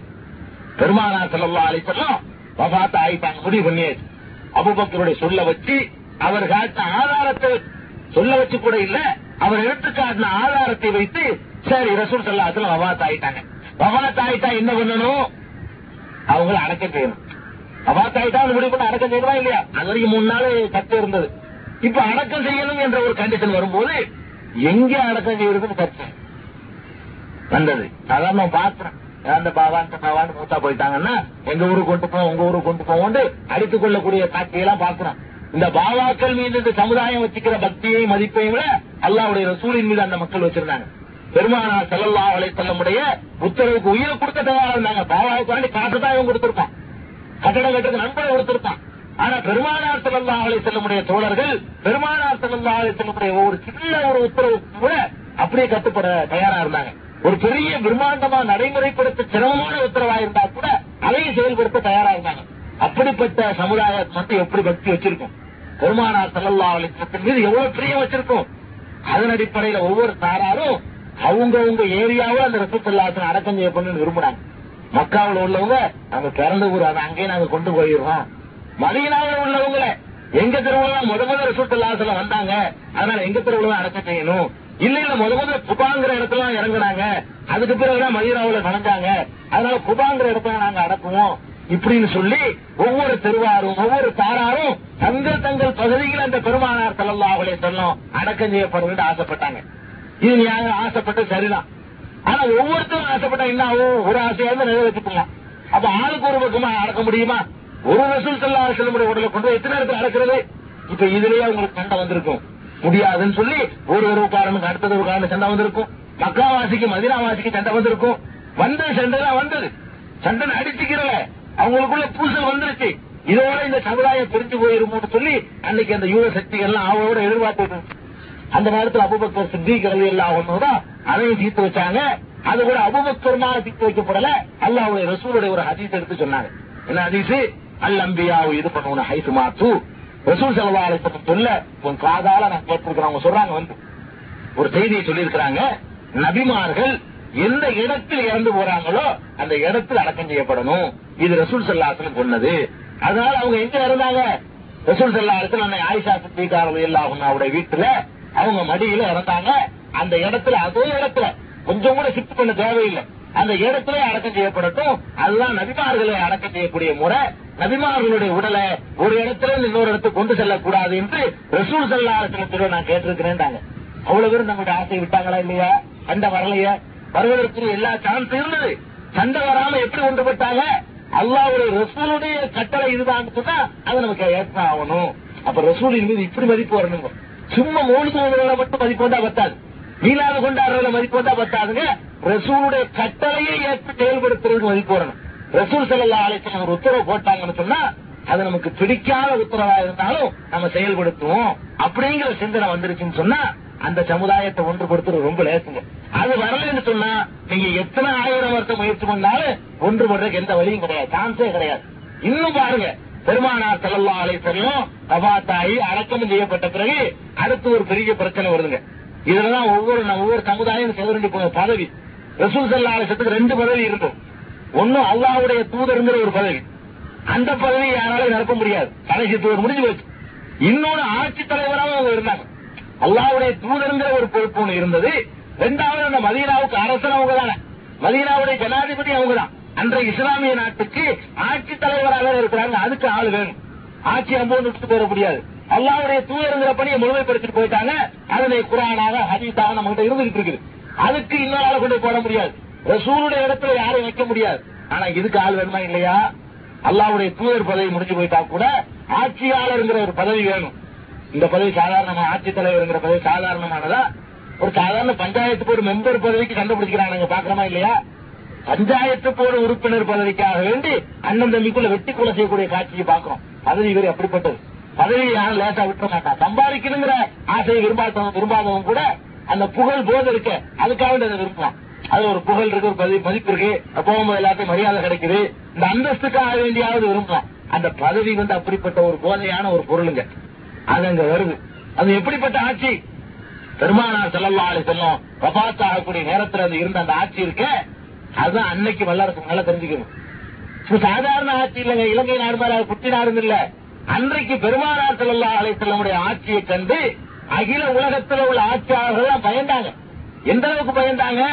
ஒவ்வொரு நாட்டு ஆட்சி தலைவருக்கு இஸ்லாத்துக்கு வந்திருந்து இவங்க அழைப்பு கொடுக்கிற அளவுக்கு அவன் அடங்கி போயிருந்தான். அழைப்பு கொடுத்ததுக்காக சண்டைக்கு வந்திருக்கணும் இல்ல, பயந்துகிட்டு இருந்தான். இவங்க ஒரு பெரிய சக்தி, இவங்களோட மோதுறதுக்கே முடியாது என்று உலகத்தில் உள்ள கைசர்ல இருந்து, கிஸ்ராவில இருந்து, பாரசீக ரோமாபுரி சக்கரவர்த்திகள் எல்லாம் பயந்து போய் இருந்த அந்த ஆட்சியை பத்தி. அவ்வளவு வல்லமை மிக்கது, கட்டுப்பாடுள்ள ஒரு தலைமை, தலைவருடைய சொல்லுக்கு அப்படி கட்டுப்படக்கூடிய தலைமை, உயிரை பணயமாக வைத்து செயல்படக்கூடிய ஒரு தலைமை. அதோட இந்த கூலிப்பட்டாளம் வச்சுக்கிட்டு இருக்கிறவன நம்மால மோத முடியாதுன்னு அவன் முடிவு பண்ணி வச்சிருந்தான். அப்படிப்பட்ட சர்வசக்தி மிக்க ஒரு நாட்டுக்கு இன்னைக்கு அமெரிக்கா இருக்கானா இல்லையா? உலகத்தினுடைய சண்டிகளா? அது மாதிரி அநியாய வழியில இருக்கலாம். அன்றைக்கு நியாயமான வழியில அன்றைக்கு பெருமானார் ஸல்லல்லாஹு அலைஹி வஸல்லம் உருவாக்கின அந்த ஆட்சி தான் வளமிக்க ஆட்சி, வல்லரசு வச்சுக்கலாம். ஏக வல்லரசு ஒன்றுதான் இருந்தது. அந்த வல்லரசுடைய தலைமை பதவிட சும்மாவா? சாதாரண நாட்டுடைய தலைமை பதவி இல்லைங்க. அன்றைக்கு அந்த தலைமை பதவிக்கு எவ்வளவு பெரிய போட்டி இருக்கும் இருந்துச்சு. சஹாபாக்களாகவே இருந்தாலும் அவங்களும் மனிதர்கள் தான். அவங்கள்ட்ட சில உணர்வுகள் வராம இருக்காது. மனிதத்தன்மைக்கு அப்பாற்பட்ட மலக்குகளா யாரையும் படைக்கல, நபிமார்களே படைக்கல. அப்ப அவங்கள எந்த அளவுக்கு ஆயிடுச்சுன்னு கேட்டா நம்ம ரெண்டா பிரிச்சுக்கிருவோங்கிற அளவுக்கு ஆயிடுச்சு. நாட்டைய ரெண்டா பிரிச்சுக்கிருவோம். மின்னா அமீரும் மீன்கும் அமீருங்கிறாங்க. எங்களுக்கு ஒரு அமீர், உங்களுக்கு அமீர் ஆக்கிப்படுவோம். அப்ப எந்த அளவுக்கு முத்தி போயிருச்சுன்னு பாருங்க. அதான் மக்காவில இருந்து வந்தவங்க முஹாஜிர்கள் சொல்றாங்க, ரசூல் ஸல்லல்லாஹு அலைஹி வஸல்லம் வந்து ஆரம்பத்துல நாங்க பக்கபலமா இருந்தது நாங்க தான், அவங்களுக்கு உறுதுணையா நின்றது நாங்க தான், அவங்களை ஆரம்பத்துல ஏற்றுக்கொள்வதன் மூலமா அடி உதைக்கு ஆளாவது நாங்க தான். நீங்க ஏத்துக்கிறது அப்படிப்பட்ட நிலைமையெல்லாம் இல்ல. நாங்க ஊட்ட விட்டு வளர்க்கப்பட்டோம், சொத்து தியாகம் பண்ணோம், சொத்து தியாகம் பண்ணோம், பல உயிர்களை பலி கொடுத்தோம். இந்த ரசூலுக்கு 13 வருஷ காலம் பல வகையிலே உறுதுணையா நின்றது, இஸ்லாமிய வளர்ச்சிக்கு பாடுபட்டது நாங்க தான் அதிக பங்காற்றிருக்கிறோம். அதனால மதீனாவாசிகளுக்கு, மக்காவாசிகளுக்கு தான் அந்த பதவி வரணும்னு அவங்க ஆசைப்படுறாங்க. மதீனாவாசிகள் சொல்றாங்க, நீ எந்த ஊர்ல நீங்க ஆரம்பிச்சு அங்கிருந்து வரக்கப்பட்டுட்டீங்க, உங்களுக்கு எதுவுமே இருக்கல, சொத்து இல்ல, சுகம் இல்ல, வீடு இல்ல, வாசல் இல்ல, நாங்க ஒரு ஆதரிச்சு உங்களுக்கு ஒரு இந்த கலை அமைச்சு தரலன்னு சொன்னா இப்படி ஒரு ஆட்சி சாம்ராஜ்யம் உருவாகி இருக்குமா? இப்படிப்பட்ட சக்தி மிக்க ஒரு ஆட்சியை உருவாக்கி இருக்க முடியுமா? இதுக்கு நாங்க தான காரணம். அதனால மதீனாவை சேர்ந்த வெளியூர்ல வந்து நம்ம ஊர்ல வெளியூருக்கான வந்து ஒரு பதவி கேட்டா கொடுப்போமா? எத்தனையோ ஊர்ல பாக்குறோம். இன்னைக்கு தஞ்சை ஜில்லாவுல நீங்க இருக்கனால உங்களுக்கு சொல்றேன், தஞ்சை ஜில்லாவுல வெளியூருக்காரன்னு ஜமாத்துல இன்னும் கேட்க மாட்டாங்க. மெம்பரா கூட வெளியூர்ல இருந்து வந்தவனுக்கு தனி கடித புத்தகம் வச்சிருப்பாங்க, அது தனி நோட்டு, அவனுடைய நிக்காத போக்குவரத்துல அதுல பதிவு செய்வாங்க. ஊருடைய அதிகாரப்பூர்வமான தஸ்தாவேஜில பதிவு செய்யாத ஊர்கள் எல்லாம் இந்த தஞ்சை ஜில்லாவில் நிறைய இருக்கு. ஒரு சாதாரண உறுப்பினர் பதவி கூட நம்ம கொடுக்க மாட்டோம்னா நீங்க நிலைமை. வெளியூர்ல இருந்து ஒருத்தன் வந்துட்டான்னு சொன்னா 50 வருஷமா இருக்கட்டுமே, 100 வருஷமா இருக்கட்டுமே, அவனுக்கு எப்ப அங்கீகாரம் கிடைக்கும்னு சொன்னா அந்த அளவுக்கு இன்னும் பொருளாதாரத்துல அவங்களுக்கு ஈக்குவல் அளவுக்கு ஒருத்தன் வளர்ந்துட்டான்னு சொன்னா அவனை மாத்திரம் அப்படி அப்படி சம்பந்தங்களும் பண்ணும்போது சேர்த்துக்கிறாங்களே தவிர பொதுவா சேர்க்கறது இல்ல. அப்ப வெளியூருக்காரன நம்முடைய ஊர்ல வந்து ஒரு மெம்பரா சேர்க்கறதுக்கு தயங்கக்கூடிய நிலைமைதான் மனித நிலைமைங்க, மனுஷனுடைய பலவீனம் அதுதான். அப்ப அந்த மதீனாவாசிகள் வந்து இந்த வெளியூர்ல இருந்து வந்தவங்க அல்லாஹ்வுடைய ரசூலை ஏத்துக்கிட்டாங்க, அது வேற விஷயம். அல்லாஹ்வுடைய ரசூலுங்கிறதுக்காக ஏத்துக்கிட்டாங்க வெளியூர்காரங்களாம். அபூபக்கரை ஏத்துக்கணும்னு உங்களுக்கு என்ன இருக்குது, உமரை ஏத்துக்கணும்னு என்ன இருக்குது, உஸ்மானை ஏத்துக்க உஸ்மான் அலி, 4 கலீஃபாக்கள் வெளியூர் ஆளுங்க. அபூபக்கர் மாத்திரம் இல்ல, மதீனாவில் ஆட்சி பண்றாங்க. மதீனாவை ஆண்ட 4 பேர் யாரு? அபூபக்கர் மக்காவாசி, உமர் மக்காவாசி, உஸ்மான் மக்காவாசி, அலி மக்காவாசி. இந்த வெளியூருடைய தலைமையை அந்த மதீனாவுடைய சகாக்கள் ஏத்துக்கிறதுக்கு என்ன காரணம்? இந்த அளவுக்கு தான் வந்துருந்துச்சு ஆரம்பத்துல. மின்னா அமீரும் மின்கும் அமீர், எங்கள்ல ஒரு அமீரு, உங்கள்ல ஒரு அமீரு. இது எப்ப சொல்லுவோம்? பேசி பார்த்து சமரசத்துக்கான எல்லா முயற்சி செஞ்சு பார்த்து ஒற்றுமைக்கு வரியே இல்லாட்டி நாங்க இந்த வாசனை வரும், நாங்க தான் வருவோம், நாங்க தான் வருவோம்னு சொல்லி பார்த்திருப்பாங்க. உங்கள ஒரு அமீர், எங்கள்ல ஒரு அமீர் தான் என்ன அர்த்தம்? 2ஆ பிரிச்சுக்கிறோம்னு அர்த்தம். நீங்க ஒரு தலைவர் ஜனாதிபதியை தேர்ந்தெடுத்துக்கிறீங்க, நாங்க ஒரு ஜனாதிபதியை தேர்ந்தெடுத்துக்கிறோம், அப்ப 2 நாள் ஆயிரம்னு சொல்றாங்க. அப்ப நம்ம நாட்டையே 2ஆ பிரிச்சுக்கிறோங்கிற அளவுக்கு இருந்தா இது எப்படிப்பட்ட பூசல்? இந்த பூசலும் தீர்ந்துச்சு, இந்த பூசலும் ஒரு செகண்ட்ல தீர்ந்துச்சு. எப்படி சொன்னது? உமர் ரலியல்லாஹு வர்றாங்க, உமர் ரலியல்லாஹு வந்து அந்த மக்கள் நோக்கி சொல்றாங்க, ரசூல் ஸல்லல்லாஹு அலைஹி வஸல்லம் தன்னுடைய இடத்துல நின்று தோழரிப்பதற்காக ஒரு ஆளை நியமிச்சிருக்கிறாங்களே, தனக்கு அடுத்து இவர்தான் என்பதை பல வழியிலே உங்களுக்கு புரிய வச்சிருக்கிறாங்களே, ரசூல் ஸல்லல்லாஹு அலைஹி வஸல்லம் அவங்களால 2ஆவதாக கருதப்பட்ட ஒரு ஆளை நீங்கள் பொருந்திக் கொள்ள மாட்டீர்களா? அவர் மக்காவாசியா மதீனாவாசியா நீங்க சிந்திக்காதீங்க, ரசூலால் தேர்ந்தெடுக்கப்பட்டவர். அது எந்த ஒரு வாசியாக தான் இருந்துட்டு போட்டு, அது உங்களுக்கு தேவையில்லை. பெருமானார் ஸல்லல்லாஹு அலைஹி வஸல்லம் தான் நின்று தொழுகை நடத்தின இடத்துல அவங்கள வச்சாங்க என்று சொல்லி உமர் இல்லான்னு சொன்னாங்க. இன்னொருத்தர் வந்து சொன்னாரு, ஸல்லல்லாஹு அலைஹி வஸல்லம் தீனா அவளா நர்வாகுடி துன்யானா, ரசூல் ஸல்லல்லாஹு அலைஹி வஸல்லம் இந்த தீனுடைய தலைமைக்கு அவரை திருப்திப்பட்டுக் கொண்டார்கள், துன்யாவுடைய தலைமைக்கு நாம் அவரை திருப்திப்பட வேண்டாமா? ஒரு ஆள் அடையாளம் காட்டிட்டு போயிருக்கும் போது நீங்க வேற மதீனாவாசி மக்காவாசிங்கிற பேச்சு எடுக்கிறீங்க அப்படிங்கிறாங்க. அவ்வளவு பேர் விட்டுட்டாங்களாங்க, அவ்வளவு பேர். என்னென்ன 2 நாளா பிரிச்சுக்கிறோம்னு சொன்ன ஆள்லாம் கூட ஒரு செகண்ட்ல விட்டாங்க. காரணம் என்ன? அல்லாஹ்வுடைய ரசூல் செலக்ஷன் பண்ணது அவங்க நினைவுக்கு வராம போச்சு. யார் அந்த நேரத்தில் உங்களுக்கு நினைவுபடுத்த பெரியவங்களுக்கு ரசூல் ஸல்லல்லாஹு அலைஹி வஸல்லம் அபூபக்கரை எல்லா வகையிலும் முன்னிலைப்படுத்தினது, எந்த ஒரு விஷயத்திலையும் அபூபக்கரை கலக்காம எதுவும் செஞ்சது இல்ல, இதெல்லாம் அவங்களுக்கு தெரியத்தான் இருந்துச்சு. அந்த நேரத்துடைய அந்த உணர்ச்சி கொந்தளிப்புல என்ன செய்யறதுன்னு தெரியாம பிறகு விட்டு போயிட்டாங்க. ஒருத்தருக்கு லேச நினைவுபடுத்தணும்னு அவங்களுக்கு உடனே ரசூல் ஸல்லல்லாஹு அலைஹி வஸல்லம் ஒரு ஆளை எனக்கு பிறகு இவரெல்லாம் இருப்பாருங்கிற மாதிரி பச்சையா சொல்லாட்டா கூட பல நடவடிக்கைகள் மூலமா காட்டி இருக்கும் போது நம்ம அவரை தேர்ந்தெடுப்போம். அவர் எந்த ஊர் வாசிங்கிற சிந்தனை நமக்கு வேணாம், ரசூலால் தேர்ந்தெடுக்கப்பட்டு வருகிற ஒரு சிந்தனை மாத்திரம் இருக்கட்டும் சொன்ன உடனே பதவி வரியையும் கூட விட்டாங்களங்க. இதுக்காக வேண்டி 4 தடவை சகிச்சுக்கிட்டாங்க அந்த மதீனாவாசிகள், ஒரு தடவை இல்ல. அபூபக்கரையும் சகிச்சாங்க, அபூபக்கருக்கு அடுத்து ரசூல் ஸல்லல்லாஹு அலைஹி யாரை வச்சிருந்தாங்க? உமரை தான் வச்சிருந்தாங்க, அதையும் சகிச்சுக்கிட்டாங்க, உஸ்மானையும் சகிச்சுக்கிட்டாங்க, அலியையும் சகிச்சுக்கிட்டாங்க, வேற கூட. அதுக்கப்புறம் வந்து முஆவியாவும் அப்படித்தான், அவர் மக்காவாசி தான். வெளியூர்ல இருந்து வந்தவர்களையே தங்களுடைய தலைவர்களாக தங்களுடைய நாட்டில் வந்து ஆளக்கூடிய தலைவராக ஏற்றுக்கிறதுக்கு ஒரு சாதாரண பக்குவம் பத்தாது, ரொம்ப பக்குவம் வேணும். அந்த பக்குவம் உங்களுக்கு இருந்துச்சு, அல்லாஹ்வுடைய ரசூலின் மீது கொண்ட அந்த மதிப்பினால இருந்துச்சு. ஆனா இப்படி பெருமானார் ஸல்லல்லாஹு அலைஹி வஸல்லம் காலத்துக்கு பிறகு இந்த சமுதாயம் சிதறி போவதற்குரிய பல முயற்சிகள் மேற்கொள்ளப்பட்டுச்சு, பல சந்தர்ப்பங்கள் ஏற்பட்டுச்சு. எல்லாத்திலையும் அவங்க முறியடிச்சு உள்ளாக நின்றதுக்கு என்ன காரணம்? அல்லாஹ்வுடைய சொல்லுன்னு ஒண்ணு தெரிஞ்சா அதுக்கு அப்படி கட்டுப்படணும், அல்லாஹ்வுடைய ரசூல் ஒண்ணு சொல்லிட்டாங்கன்னு தெரிஞ்சா அதுக்கு அப்படி கட்டுப்படணும். இந்த உணர்வு ஆழமா பதிஞ்சு இருந்ததுனாலதான் அவங்க எதையும் லட்சியம் பண்ணாம அப்படி ஒன்றுபட்டு நின்றாங்க. இதோட கூட முடியல, பெருமானார் ஸல்லல்லாஹு அலைஹி வஸல்லத்துக்கு பிறகு அபூபக்கர் ஆட்சி ஏற்றுக்கொண்ட அந்த நேரத்திலையும் கூட இந்த சமுதாயம் பிளவுபடுறதுக்கு ஒரு சான்ஸ் வந்துச்சு. அபூபக்கருடைய ஆட்சியில வசதியானவங்க எல்லாம் ஒரு குரூப்பா சேர்ந்தாங்க, ஏழைகள் எல்லாம் ஒரு குரூப், அங்க வர்க்க போராட்டம் அங்கே ஆரம்பிச்சிருச்சு. வசதி மிக்கவர்கள் எல்லாம் சேர்ந்து கொண்டு இனிமேல் ஜக்காத்து தரமாட்டோம், ஜக்காத்துன்னு ஒரு வரி இருக்குல்லங்க, அது நம்ம காலத்தை தர்மம் விரும்பினா கொடுக்குற மாதிரி ஆக்கிவிட்டோம். உண்மையில ஜக்காத்து கட்டாயப்படுத்தி வசூல் பண்ணணும். இஸ்லாமிய ஆட்சி இருந்தா அவரவருடைய சொத்தை கணக்கு பண்ணி கட்டாயமான முறையில் அதை வசூல் பண்ணி அதை சமூகத்தினுடைய அல்லாஹ் சொல்லக்கூடிய அந்த 8 விதமான வகையில செலவு பண்ணணும் வரிகள்ல. அப்படிப்பட்ட ஒரு வரி இந்த ஜக்காத் என்பது அரசாங்கமே வசூல் பண்ணுதுன்னு சொல்லும் பொழுது அவங்களால ஜீரணிக்க முடியல. ரசூல் ஸல்லல்லாஹு அலைஹி வஸல்லம் இருந்த வரைக்கும் கொடுத்தாங்க. பணம் வந்து அப்படிப்பட்ட ஒரு மோசமான ஒரு போதை பொருளுங்க. பணம் இருக்கு எல்லாத்தையும் விட்டுருவான், பணம் வரும்போது மாத்திரம் உசுரை கொடுக்க தயாரா இருப்பான், ஒரு நேரத்துல பணத்தை மட்டும் கொடுக்க மாட்டான். இது மனுஷனுடைய இயல்பு. காசு செலவழிக்கிறதுக்கு வந்து அவ்வளவுக்கு கஷ்டப்படக்கூடியது மனுஷனுடைய பெரும்பாலான இயல்பு. இப்ப ஜக்காத்துங்கிற ரசூல் ஸல்லல்லாஹு அலைஹி வஸல்லம் பாடம் படித்த சஹாபாக்கள் தான் வசதி உள்ளவங்கள்ல கொஞ்சம் பேர் சேர்ந்து கொண்டு ஜக்காத்து தரமாட்டோம், அதுக்கு ஒரு நியாயம் பிடிச்சிட்டாங்க. தரமாட்டோம்டா, எதுக்கு தரமாட்டோம்? ரசூல் ஸல்லல்லாஹு அலைஹி வஸல்லம் காலத்துல வறுமை ரொம்ப தாண்டவமா இருந்துச்சு, ரொம்ப கஷ்டப்பட்டாங்க. அந்த நேரத்துல ஒரு தற்காலிகமான ஒரு ஏற்பாடு தான் இது. ஜக்காத்துங்கிற நிரந்தரமானது கியாமத் நாள் வரைக்கும் உள்ளது இல்ல, அது தற்காலிகமான ஏற்பாடு தான். ரசூல் ஸல்லல்லாஹு அலைஹி வஸல்லம் உடைய காலத்தில் இருந்த வறுமை இப்ப இல்ல. நம்மகிட்ட ஆட்சி இருக்கு, செல்வம் இருக்கு, பல போர்க்களங்களை சந்திச்சு கனிமத்து பொருள் இருக்குது, ஒண்ணு நம்ம யாரும் கஷ்டப்படல, இப்ப தேவையில்லை, அதனால வரமாட்டோம்டாங்க.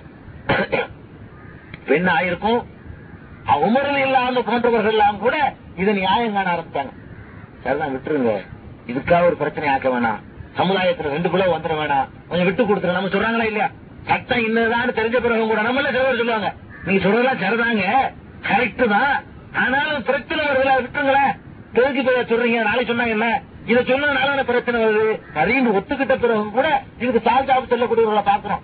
கரெக்ட் தாங்க, குரான்ல உள்ளதாங்க எடுத்துக்கிறேன்னு, அதனால சமுதாயம் பிளவுபடுறா இல்லையா அப்படின்னு காரணம் காட்டுறாங்களா இல்லையா? அதுக்கு பாருங்க எங்க பதில. உமருல அந்த மாதிரி ஆளுக்கு கூட சொன்னாங்க. அபூபக்கர் சித்திக் ரலியல்லாஹு அன்ஹு சொன்னாங்க தெரியுமா, லவ் காத்திலன்னஹும் வலவ் வஹ்தி, நான் ஒரே ஆள் மட்டும் தனிச்சிருந்தாலும் அவங்களுக்கு எதிராக போர் தொடுப்பேன், நீ ஒருத்தர் வளர்த்தாலும் சரிதான். இது ஹக்கு, சட்டம் இன்னதான்னு தெரிஞ்ச பிறகு அதை சொல்றதுனால விவகாரம் ஏற்படும் சொன்னா அந்த விவகாரத்தை சந்திக்க நான் தயார்.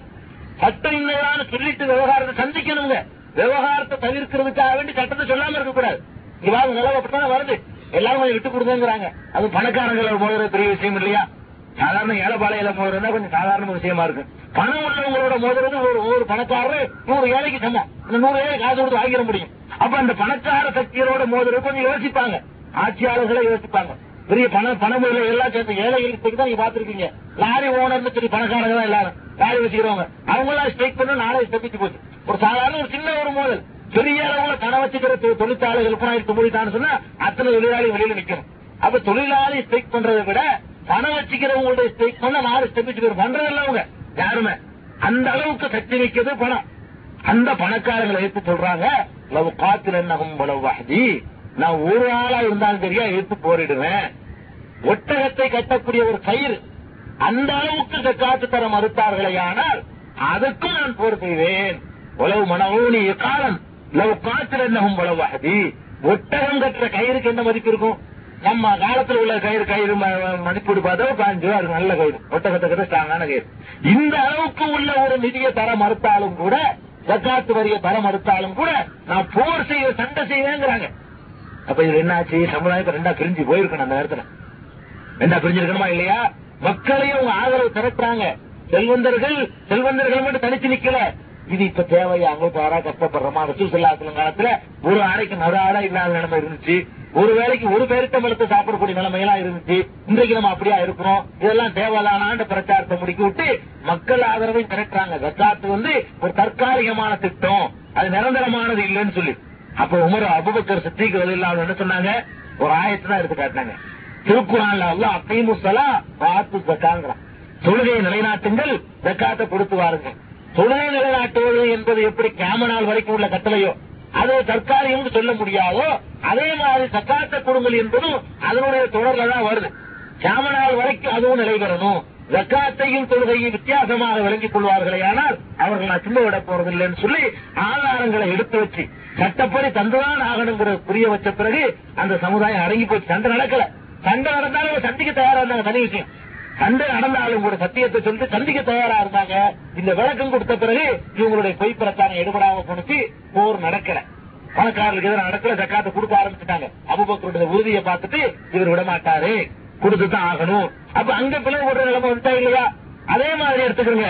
அதே அபூபக்கர் சித்திக்குடைய ஆட்சி ஒரு காலத்துலதான் ரசூல் ஸல்லல்லாஹு அலைஹி வஸல்லம் உடைய சொத்துக்கள் செலவு இருந்துச்சுங்க. சொத்துனா என்ன, சில தோட்டம் ஒண்ணு இருந்தது. அதை ரசூல் ஸல்லல்லாஹு அலைஹி வஸல்லம் வபாத்துக்கு பிறகு அவங்க கையகப்படுத்திக்கிட்டாங்க. யாரு? அபூபக்கர் சித்திக் ரலியல்லாஹு அன்ஹு அவர்கள் அரசாங்கத்துக்காக கையகப்படுத்திட்டாங்க. பிறகு ஃபாத்திமா ரலியல்லாஹு அன்ஹா ரொம்ப கஷ்டப்படுற நேரத்துல ரசூல் ஸல்லல்லாஹு அலைஹி வஸல்லம் மரணத்துக்கு பிறகு போய் அதை கேட்கறாங்க.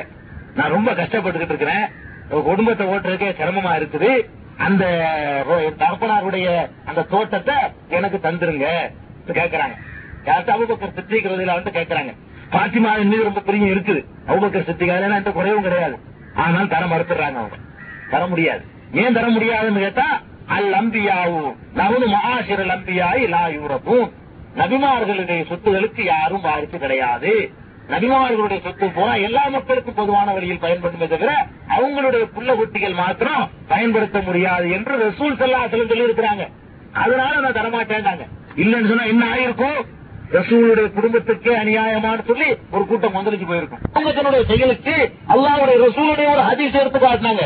நபிமார்கள் சொத்து யாரும் வாரிசு கிடையாது. எத்த மகளா இருந்தாலும் சரி எனக்கு இருக்கக்கூடிய அளவு இருக்கு, அவங்களுக்கு இருக்கக்கூடிய யாருக்கும் இந்த அளவுக்கு உள்ளதுதான். உங்க கஷ்டப்படுறீங்களா? அரசாங்கத்திலிருந்து ஏழைகளுக்கு கொடுக்கக்கூடிய உதவி பணங்களாக தான் வாங்கிட்டு போயிட வேண்டியதான். இது தகப்பனார் சொத்து நீங்க வந்துடாதீங்கன்னு சொல்லி வருத்திட்டாங்க. பாத்திமா நாயகி கொடுக்கல. அப்புறம் இந்த நேரத்துல கொந்தளிப்பு வந்திருக்கும், வந்ததா வரல. அல்லாஹ்வுடைய ரசூல் அப்படி சொன்னாங்கன்னு அந்த சமுதாயம் அப்படியே அடங்கிச்சு. ரசூல் குடும்பத்தில் உள்ள பாசம் சமுதாயத்தை வந்து பிளவுபடுத்துற காரணமா அமையல. ஆக எந்த சந்தர்ப்பங்கள் அவங்களுக்குள்ள பிளவு ஏற்பட முயற்சிகள் மேற்கொள்ளப்பட்டாலும் சந்தர்ப்பங்கள் வந்தாலும் கூட அவங்க பிளவுபடாமல் ஒன்றுபட்டதுக்கு என்ன காரணம்? அல்லாஹ்வுடைய சொல்லுன்னு சொன்னா அது கட்டுப்படணும், அல்லாஹ்வுடைய ரசூலுடைய விருப்பம்னு சொன்னா அதை நிறைவேற்றணும். இந்த ரெண்டு ஆழமா இருந்துச்சு.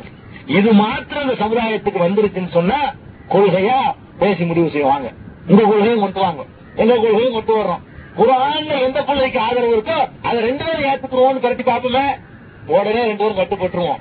குர்ஆன்ல ஏத்துக்கிற மாட்டேங்கிற ஒரு சிந்தனை இருக்கிறதுனாலதான் என் மூதாதையர் சொன்னது எனக்கு போதும், எங்க இமாம் சொன்னது போதும், எங்க ஜமாத்து சொன்னது போதும், எங்க பெரியார் சொன்னது போதும்னு சொல்லி இந்த சிந்தனை இருக்கிற காரணத்தினாலதான் ஒன்றுபட முடியல.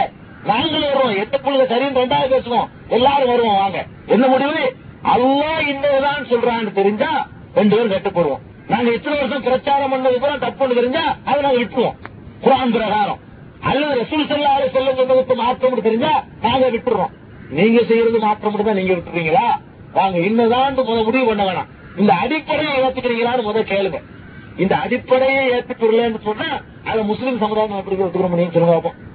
அல்லாஹ் சொன்னதுக்கு கட்டுப்படுவேன், அல்லாஹ்வுடைய ரசூல் இன்னதாங்கிற விஷயத்தை பிந்தி பேசுவோம். அல்லாஹ் என்ன சொன்னாலும் நான் கேட்பேன். அதுக்கு மாத்தமா ஜமாத்து சொன்னா ஜமாத்துக்கு ஏறிவேன். அல்லாஹ் சொன்னதுக்கு மாத்தமா அஜர்த்து சொன்னா அஜர்த்துக்கு ஏறிவேன். அல்லாஹ் சொன்னதுக்கு மாத்தமா இமாம் சொன்னா இமாமத்துக்கு ஏறிவேன். அல்லாஹ் சொன்னதுக்கு மாத்தமா என் தகப்பன் சொன்னா தகப்பனத்துக்கு ஏறிவேன். அல்லாஹ் சொன்னதுக்கு மாத்தமா என் பொண்டாட்டி சொன்னா பொண்டாட்டிக்கு ஏறிவேன். அப்படிங்கிற உணர்வு வரலன்னு அவன் என்ன முஸ்லீம்ங்கிறான்? அவனோட என்ன காம்பரமைஸ் எப்படி வர முடியும்? அப்ப அடிப்படை இந்த ஃபண்டமெண்டல் ஒத்துக்கணும். இந்த ஃபண்டமெண்டல் அல்லாஹ் இன்னொருதான் சொல்றான்னு தெரியுமையானால் அதுக்கு நம்ம எல்லாரும் கட்டுப்போம். இதைத்தாங்க இப்ப உண்டாக்க வேண்டிய அவசியம் இருக்கு. சமுதாயத்துடைய ஒற்றுமைக்கு பேசிக்கு அத்திவார ஆணிவர் எங்க இருக்குன்னா இங்கதான் இருக்கு. ரெண்டே ரெண்டு தான். அல்லாஹ் என்ன சொன்னாலும் கேட்கிறோம், அல்லாஹ்வுடைய ரசூல் என்ன சொன்னாலும் கேட்கிறோம். இந்த சிந்தனை உண்டான பிறகு இப்ப கொள்கையை எடுத்து பார்த்தா தெரிஞ்சு போயிடும். கபரை வணங்கணும்னு சொல்ற கொள்கை சரியா, கபரை உடைக்கணும்னு சொல்ற கொள்கை சரியா, குர்ஆனை ஹதீஸை திறந்து பார்த்தா தெரிஞ்சு போயிடும். தன்னுடைய மருமகனை அனுப்பி இந்த மதீனாவில் இருக்கிற ஒரு கபரையும் இடிக்காம விடாதுன்னு அனுப்பி வச்சாங்களே ரசூலுல்லாஹி சொல்லும். அப்படி ஹதீஸ் இருக்குற அதனால நம்ம கபர் வேணாம். நம்ம கபர் வேணாம்னு சொல்ல சொன்ன காரணம் கபர்ல உள்ள ஆளுக்கு நமக்கு பங்காளி சண்டையா அவன் முன்னு பார்த்திருக்கலாமா, நமக்கு அவருக்கு ஏதாவது விவகாரம் இருக்கலாம், ஒண்ணும் கிடையாது. நமக்கு அவங்கள பகைமைக்கு எந்த ஒரு காரணமும் இல்ல, அல்லது பங்கு வரலன்னு ஏதாவது ஒரு மனஸ்தாபமா, அல்ல நமக்கு வேற ஒரு வழியில கண்டுகிட்டா இருக்கிறான், அதுல இருந்து வாங்கி திங்கிறோம், நம்ம இழிவா நினைச்சிட்டு இருக்கிறோம், அதுல இருந்து நம்ம பங்கு வாங்க மாட்டோம். ஒரு என்னதான் விவகாரம், அல்லாஹ்வுடைய ரசூல் சமாதி கட்டக்கூடாதுன்னு தாங்க. யாருக்கும் கபர் கட்டுறதுக்கு பொது அனுமதியே கிடையாது, யாரும் உட்பட நபிமார்களுக்கே கிடையாது. சொன்னாங்களா இல்லையா? லஅனல்லாஹுல் யஹூத வன்னஸாரா இத்தஹது குபூர் அன்பியாஹிம் மஸாஜித். தங்கள் நபிமார்களுடைய கபர்களை வணக்கஸ்தலமாக ஆக்கிவிட்டார்களே, அவங்களை அல்லாஹ் நாசமாக்கட்டும் அப்படிங்கிறாங்க. நபிமார்களுடைய கபர்களை கூட கட்டக்கூடாது இப்படின்னு தெரிஞ்ச பிறகு இப்ப ரசூல் ஸல்லல்லாஹு அலைஹி வஸல்லம் தடுத்த ஒரு விஷயத்தை நீங்க பகிர்ந்து கொள்றீங்களா, அல்ல தடுத்ததுக்கு மீற போறீங்களான்னு இப்ப கேள்விங்க. மீறணும்னு முடிவு பண்ணா ஒன்றுபட முடியாது, ரசூலை கட்டுப்படுவோம்னு முடிவு பண்ணாங்கன்னா ஒன்றுபட்டுடலாம். ஆக இந்த சமுதாயம் ஒன்றுபடணும், ஒன்றுபடணும்னு சொன்னா ஒற்றுமைக்கு குறுக்கணிக்கிறது யாரு? யாரு அல்லாஹ் ரசூல் கட்டுப்பட மாட்டேங்கிறாங்க அவங்கள. நாம யாரும் இவங்க தயாரா இருக்கோம், எவ்வளவு பெரிய மகானை நம்ம தயாரா இருக்கோம். எங்களுடைய தொழிலாளர்கள் இருக்காங்களா இல்ல, இங்கே இங்க உள்ள மார்க் அறிஞர்கள் அவங்கள தூக்கி எல்லாருமே தயாரா இருக்கணும். இங்க நம்ம பத்திரிகை வருதா இல்லையா, அதெல்லாம் தூக்கி தயாரா இருக்கணும். இங்க நமக்கு சம அமைப்புகள் இருக்கா இல்லையா, அதெல்லாம் தூக்கி தயாரா இருக்கணும். என்ன விஷயம்? அல்லாஹ் சொன்னதுக்கு மாற்றம்னு தெரிய வந்தான். இதே மாதிரி அங்கே இருக்கணும், ரெண்டு தரப்புலையும் இருக்குமே. ஆனால் இந்த சமுதாயம் ஒன்று வருமா இல்லையா, ஒரு நிமிஷத்துல ஒன்று வருமா இல்லையா, அது இல்லாம ஒற்றுமைக்கு என்ன வேலை பேசப்படுது? அல்லாஹ் சொன்னதை நீ விற்று, அல்லாஹ் ரசூல் சொன்னதை விற்று, அல்லாஹ் சொன்னதுக்கு நீ நான் கட்டுப்படாம இருக்கிற மாதிரி நீ கட்டுப்படாத, ரசூல் சொன்னதுக்கு நான் கட்டுப்படாம இருக்கிற மாதிரி நீனும் கட்டுப்படாதுன்னு சொன்னா அது உயிரை போன ஒரு ஏகத்துவாதி அந்த ஒற்றுமைக்கு வரமாட்டான். உயிரை கொடுத்தாலும் ஒரு பானை செய்கிற அல்லாஹ்வை ரசூலையும் கொடுத்துட்டு உள்ள ஒற்றுமை இருக்க அந்த போலித்தனமான ஒற்றுமைக்கு ஒரு ஏகத்துவாதி தயாராக மாட்டான். அதுக்காக வெட்டப்பட தயாரா இருப்பான், குத்துப்படுறது தயாரா இருப்பான், ஊரை விட்டு வழங்கப்பட்ட அதை ஏற்றுக்கிறது தயாரா இருப்பான். தயாரா இருந்தாங்க சகாபாத்து மக்களுக்காக ஒற்றுமைக்கு பேசுறையா, ரசூல் ஸல்லல்லாஹு அலைஹி வஸல்லம் பேரம் பேசுற ஆயா உனக்கு என்ன வேணும் தர்றேன், பதவியா தர்றேன், சுகமா தர்றேன், கொத்தா தர்றேன், பொப்பளையா தர்றேன், என்ன வேணாலும் தர்றவா, ஒன்னா இருந்துக்கணும், ஒன்னால கூப்பிட்டா போறான்னு சொல்லி அணிஞ்ச ஆடையோட வெளியே தானே போனாங்க. அப்படித்தான் இருக்கும் ஒரு லட்சியவாதி, ஒரு கொள்கைவாதி. ஆக இந்த ஒற்றுமை ரொம்ப அவசியம். ஒற்றுமைக்கு வழி ரெண்டு தான்.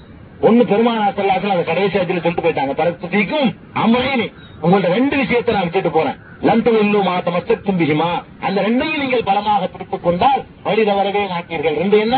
ஒன்னு கிதாபுல்லாஹ் வ சுன்னத்தி, அல்லாஹ்வுடைய வேதம் என்னுடைய சுன்னத், என்னுடைய வழிகாட்டு, என்னுடைய வழிகாட்டுதலும் அல்லாஹ்வுடைய வேதம், இந்த ரெண்டையும் பிடிச்சுக்கிட்டாதான் நீங்க வழி தவற மாட்டிட்டு போட்டாங்க. அதை பிடிக்கும் வாங்க, இதான் நம்ம கூப்பிடுறோங்க. இது எதுக்கு சொல்றேன்னா மாற்று கருத்துடையவர்கள் வந்திருப்பாங்க. நம்ம என்ன சொல்றோம், நம்ம சொல்லக்கூடிய ரெண்டே விஷயம் தான். குர்ஆன்ல என்ன சொல்லி அவ்வளவுக்கும் கட்டுப்படணும்னு நாங்க சொல்றோம், ரசூல் ஸல்லல்லாஹு அலைஹி வஸல்லம் என்ன சொன்னாங்களோ அவ்வளவுக்கும் கட்டுப்படணும்னு சொல்றோம். இதாங்க ஃபண்டமெண்டல் வித்தியாசம். இதனால பல விஷயங்கள் கருத்து வேறுபாடு வந்திருக்கலாம். அடிப்படை இதுதான், வரதட்சணை வாங்கக்கூடாதுங்கிறீங்க, எங்களுக்கு காசுல ஆசை இல்லையா, உங்களுக்கு மாதிரி காசு எங்களுக்கு மாதிரி ஆசை இருக்கு, யாருக்கும் ஆசை இல்லைன்னு அல்லாஹ்வுடைய ரசூல் அப்படி ஒரு வழியை காட்ட கொடுக்கத்தான் சொன்னாங்க. பெண்ணுக்கு கொடுக்க சொன்னாங்களே வாங்க போய் மார்க்கம் சொல்லல, அல்லாஹ் அதான் சொல்றோம், அதனால வாங்கக்கூடாதுங்கிறோம். அது மாதிரியான திறமைகளை புறக்கணிக்கிறோம். வரவச்சனை கொடுத்ததுனால பெண்கள் தண்ணீர் விட்டு அழுது கொண்டு போறாங்களா இல்லையா, அதை பார்த்து நாங்க ஏங்குவோம். இப்ப இந்த மாதிரி பல விஷயங்கள், இந்த மாதிரியான விஷயங்களை நாங்க எதிர்க்கிறது காரணம் காசுல எங்களுக்கு ஆசை இருக்குது, உலகத்துல சுகமா வாழ எங்களுக்கு ஆசை இருக்குது, எங்களுக்கு பதவிகளை வச்சுக்கிறதுக்கு ஆசையா தான் இருக்குது. அதுக்காக தீன விலை கொடுக்கறது அது நாங்க தயாரிக்கும். தீன விலை கொடுத்தாமே இதெல்லாம் கிடைக்கும், அனுபவிக்கும். தீன விலை கொடுக்காம அல்லாஹ் ரசூலுடைய கட்டளையை விலை கொடுக்காம நம்ம என்ன உலகத்துக்கு இன்பங்கள் கிடைக்கிறோம் அவனும் அனுபவிக்க நமக்கு அனுமதி இருக்கு. அல்லாஹ் ரசூலை விட்டுட்டு வாங்கிட்டு ஒரு பேரம் பேசிட்டு நம்ம யோசிக்க வேண்டியிருக்கு. ஆக ஒன்றையும் இருக்க அல்லாத நல்லடியார்களே, இந்த சமுதாய ஒற்றுமைக்கு நம்ம எல்லாரும் முயற்சி பண்ணணும், பாடுபடணும். அதற்கான பேசிக்கு ரெண்டு தான். எல்லா மக்கள்கிட்டையும் அல்லாஹ் சொன்னது கட்டுப்படுறியா, ஒன்று காம்பரமைஸ் பண்ணா ஒரே வார்த்தையை கட்டுக்கணும். யார் காம்பரமைஸ் பண்ணாலும் சரி, காம்பரமைஸுக்கு ரெட்டி எப்ப வேண்டாலும் ரெட்டி, ரெண்டு அடிப்படையெல்லாம் ரெட்டி, மத்தாயிலாம் சொல்ல வேண்டியதில்லை. அல்லாஹ் என்ன சொன்னாலும் ரெண்டு பேரும் கேட்டுக்கிறோமா, அல்லாஹ்வுடைய ரசூல் என்ன சொன்னாலும் கேட்டுக்கிறோமா, அல்லாஹ் சொன்னதே விட்டு கொடுக்கறதுக்கு அல்லாஹ்வுடைய ரசூலுக்கு அது யாரையும். அதனால தெரிஞ்சுக்கணும், நம்மளை விட்டு தர சொல்றாங்க, அட்ஜஸ்ட்மெண்ட் கொண்டு போங்க, இதை சொல்லாம இருக்கீங்க, அதை சொல்லாம இருக்கீங்க, அல்லாஹ்வுடைய ரசூலுக்கு இல்ல அந்த அதிகாரம். அல்லாஹ் குர்ஆன்ல சொல்றான், வத்து லவ் துதிஹினு ஃபயுதிஹினூன், நபியே நீங்கள் கொஞ்சம் அட்ஜஸ்ட் செய்து கொண்டீர்களானால் அவர்களும் அட்ஜஸ்ட் செய்து கொள்வதற்கு தயாராக இருக்கிறார்கள். பலா துதிஹில் முக்கஸிபீன், இந்த பொய்யனுக்கு கட்டுப்படாதேங்கிறான். ரசூல் ஸல்லல்லாஹு அலைஹி வஸல்லம் மாத்திரம் கொஞ்சம் அட்ஜஸ்ட்மெண்ட் பண்ணிருந்தாங்கன்னு சொன்னா அவன் அட்ஜஸ்ட்மெண்ட் பண்ண தயாரா இருந்தான். ஆனா கட்டுப்படாத நல்லா சொல்லிட்டான். அதனால அட்ஜஸ்ட்மெண்ட்ங்கிற விளையாட்டு நம்ம வீட்டு தொட்டில் அட்ஜஸ்ட் பண்ணலாம். தீன் அல்லாஹ்வுக்கு சொந்தமானவங்க. அட்ஜஸ்ட்மெண்ட் அட்ஜஸ்ட் பண்ணணும்னா வீட்டுல அட்ஜஸ்ட் பண்ணலாம். எனக்கு 100 ரூபாய் தர வேண்டிய 10,000 தரல வரவேண்டிய அட்ஜஸ்ட் பண்ணிக்கலாம். 150 வாங்கிக்கலாம். அட்ஜஸ்ட்மெண்ட் பண்றது சொந்த சொத்து மற்ற வகையில பண்ணலாமே தவிர அல்லாஹ்வுடைய தீனில் அட்ஜஸ்ட்மெண்ட் வழியே கிடையாது. யாருக்கு அட்ஜஸ்ட்மெண்ட் பண்ணாது? தீன் அல்லாஹ்வுக்கு சொந்தம். அல்லாஹ்வுடைய ரசூலுக்கு அட்ஜஸ்ட்மெண்ட் பண்ண முடியாது. ரசூல் நடத்தா கூட அல்லாஹ்வுக்கு சொல்லியிருக்க நம்ம அப்படி பூசிகளை பார்க்க முடியுமா? அவங்களுக்கே அந்த ரைட்டு கிடையாது. நமக்கு ரைட்டு இல்லாத ஒரு விஷயத்துல அட்ஜஸ்ட்மெண்ட் பண்ண சொல்றாங்க. அட்ஜஸ்ட்மெண்ட்டுக்கு எந்த ஒரு வழியும் கிடையாது என்பதுல ஸ்ட்ராங்கா நம்ம இருக்கணும். எனவே அல்லாஹ் ஜல்ல ஷானஹு நம்ம அனைவரையும் அவங்களுடைய திருமறை குர்ஆனை மாத்திரம் வழிகாட்டியாக, பெருமானார் அல்லாஹ் அவர்களை மாத்திரம் ஒரே தலைவராக ஏற்றுக்கொண்டு நடக்கக்கூடிய சமுதாயமாக, இதன் அடிப்படையில் ஒன்றுபட்ட சமுதாயமாக ஆக்கி அருள்வானாக. வாஹிர் தாவானா அல்ஹம்துலில்லாஹ் ரப்பில் ஆலமீன்.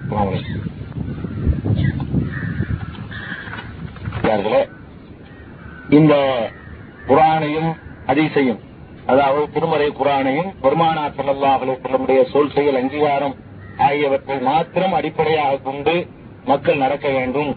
இதுதான் நம்முடைய பிரச்சாரத்தினுடைய அடிப்படை இலக்கு. நல்லா தெரிஞ்சுக்கணும். இதனால பல விஷயங்கள் ஏற்ற காலத்தில இருந்து வரலாற்றுல இருந்து பல விஷயங்கள் வருதுன்னா இதெல்லாம் ஏன் வருது?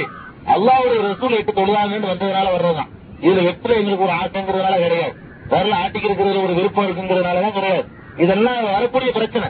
அல்லாஹ்வுடைய ரசூல் ஸல்லல்லாஹு அலைஹி வஸல்லம் எந்த மாதிரி எல்லாம் செஞ்சிருக்கிறாங்கன்னு தெரிய வருதோ அது அத்தனையும் நம்ம நிறைவேற்றணும்.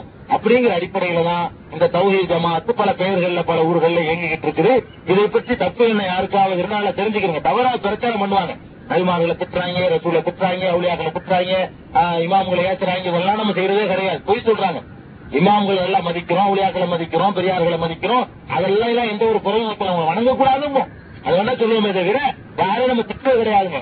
இந்த செய்தி அல்லாஹ்வுடைய ரசூலுக்கு கட்டுப்படுதுங்கிற இந்த பிரச்சார மக்கள்கிட்ட சென்றடையக்கூடாதுங்கிறதுக்காக வேண்டி நாம சொல்லாத சில விஷயங்களை சொல்றதா சொல்லுவாங்க. மாற்று கருத்துல நடுநிலையான சகோதரர்கள் இருந்தீர்களேயானால் அவங்க உங்கள்கிட்ட இந்த தப்பு பிரச்சாரம் பண்ணும்போது ரசூலை திட்டாங்கன்னு சொல்லும் போது அப்படி திட்டத்துக்கு ஒரு சான்று கொடுங்க. அவங்க எத்தனை பத்திரிகை நடத்துறாங்க, எத்தனை வருஷமா நடத்துறாங்க, அதுல இருந்து ஒண்ணு காட்டுங்க.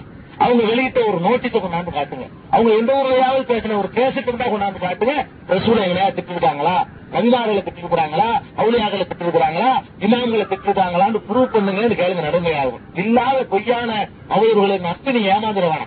நாங்க குர்ஆன் படி நடங்க, ரசூல் சொன்னபடி நடங்குங்கிற மட்டும்தான் சொல்றேங்க தவிர வேற எந்த ஒரு பெரியாரையும் அதுக்கெல்லாம் நமக்கு நேரம் கிடையாது. உள்ளதை சொல்றதுக்கு நேரம் பத்தாம இருக்கும்போது யாரும் திட்டிக்கிட்டு இருக்கிற இங்க நேரம் இருக்குது. இதுக்கெல்லாம் நமக்கு அவகாசம் இல்லை, நேரம் இல்லை. நமக்கு யாரையும் கூட திட்ட வேண்டிய அவசியம் இல்லை. அவங்களும் நம்ம நல்லா மதிக்கிறோம். ஆனா இந்த மாதிரி நடுநிலையாளர்கள் இந்த மாதிரி தப்பு கருத்து சொல்லும் போது நீ உங்களை நெருக்கணும். ஏப்ப அவதூறு பண்ற, நீ பிடிக்காட்டி ஒதுங்கி இருந்துட்டு போ. அவங்க என்னைக்கு ரசூலை திட்டினாங்க, என்னைக்கு நபியை திட்டினாங்க, என்னைக்கு வலியை திட்டினாங்க, என்னைக்கு இமாவை திட்டினாங்க, ஏன் இந்த மாதிரிலாம் போய் சொல்ற அப்படிங்கிற மாதிரி 4 பேர் கேட்க ஆரம்பிச்சீங்கன்னா தான் இந்த சிந்தனை மக்கள்கிட்ட பரவ ஆரம்பிச்சு நடுநிலையாளர்களுக்கு இதுக்கு வராட்டா கூட, இந்த சிந்தனையை ஏத்துக்கிறாட்டா கூட, இந்த கடமை நடுநிலையாளர்கள் தங்களை காட்டிக்கிறதுக்கு இந்த ஒரு கடமை உங்களுக்கு அவசியம் இருக்குது. இந்த ஒரு கடமையை அனைவரும் செய்ய வேண்டும் என்று கேட்டுக்கொண்டு அல்லாஹ் ஜல்ல ஷானஹு அனைவரையும் திருமறை குர்ஆன் போதனை பிறகு பெருமானார் ஸல்லல்லாஹு அலைஹி வஸல்லம் வழிகாட்டுதல் படி நடக்க அருள் புரிவானாக என்று கூறியிருக்கிறேன். வாஹிர் தாவானா அல்ஹம்துலில்லாஹி ரப்பில் ஆலமீன். அஸ்ஸலாமு அலைக்கும். தாங்கள் இதுவரை கேட்டது முத்துப்பேட்டை தௌஹீத் நகரில் பி ஜெயினுல்லாப்தீன் உலவி அவர்கள் ஜும்மாவில் செய்த பயான். தொடர்வது அதைத் தொடர்ந்து மாலை சிறப்பு சொற்பொழிவு.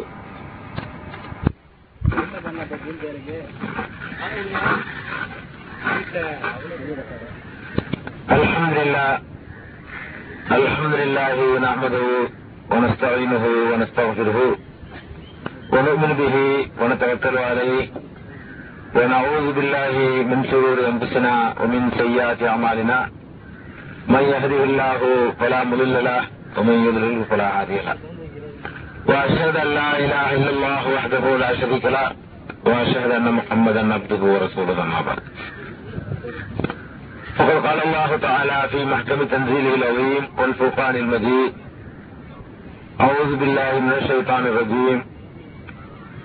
اليوم اكملت لكم دينكم واتممت عليكم نعمتي ورضيت لكم الاسلام دينا. صدق الله العظيم. கண்ணியத்திற்குரிய எல்லாம் வல்ல அல்லாஹ் ஜல்ல ஷானஹு தஆலாவின் நல்லடியார்களே, அல்லாஹ்வுடைய பேரருளால் அவனுடைய மார்க்கத்தை அதன் தூய்மையான வடிவில் அறிந்து கொள்ள வேண்டும் என்பதற்காக நாம் எல்லாம் இங்கே குழுமி இருக்கின்றோம்.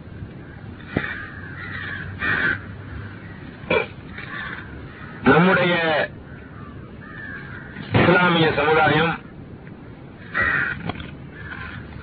பலவாறாக கிடக்கக்கூடிய இந்த நேரத்தில் திருமறை குர்ஆனையும் பெருமானார் ஸல்லல்லாஹு அலைஹி வஸல்லம் அவர்களுடைய வழிகாட்டுதலையும் மாத்திரம் நம்முடைய வாழ்க்கையின் அடிப்படையாக கொள்ள வேண்டும் என்பதை இலட்சியமாக கொண்டு நாம் செயல்பட்டு வருகிறோம். இந்த போதனையை திருக்குர்ஆனையும் பெருமானார் ஸல்லல்லாஹு அலைஹி வஸல்லம் அவர்களுடைய வழிகாட்டுதலையும் தான் பின்பற்ற வேண்டும் என்ற இந்த போதனையை நாம் சமுதாயத்திலே செய்யும் பொழுது ஏராளமான பிரச்சனைகளையும் இடையூறுகளையும் சமுதாயத்திலிருந்து நாம் சந்திக்க வேண்டிய ஒரு நிலைமைக்கு ஆளாகின்றோம்.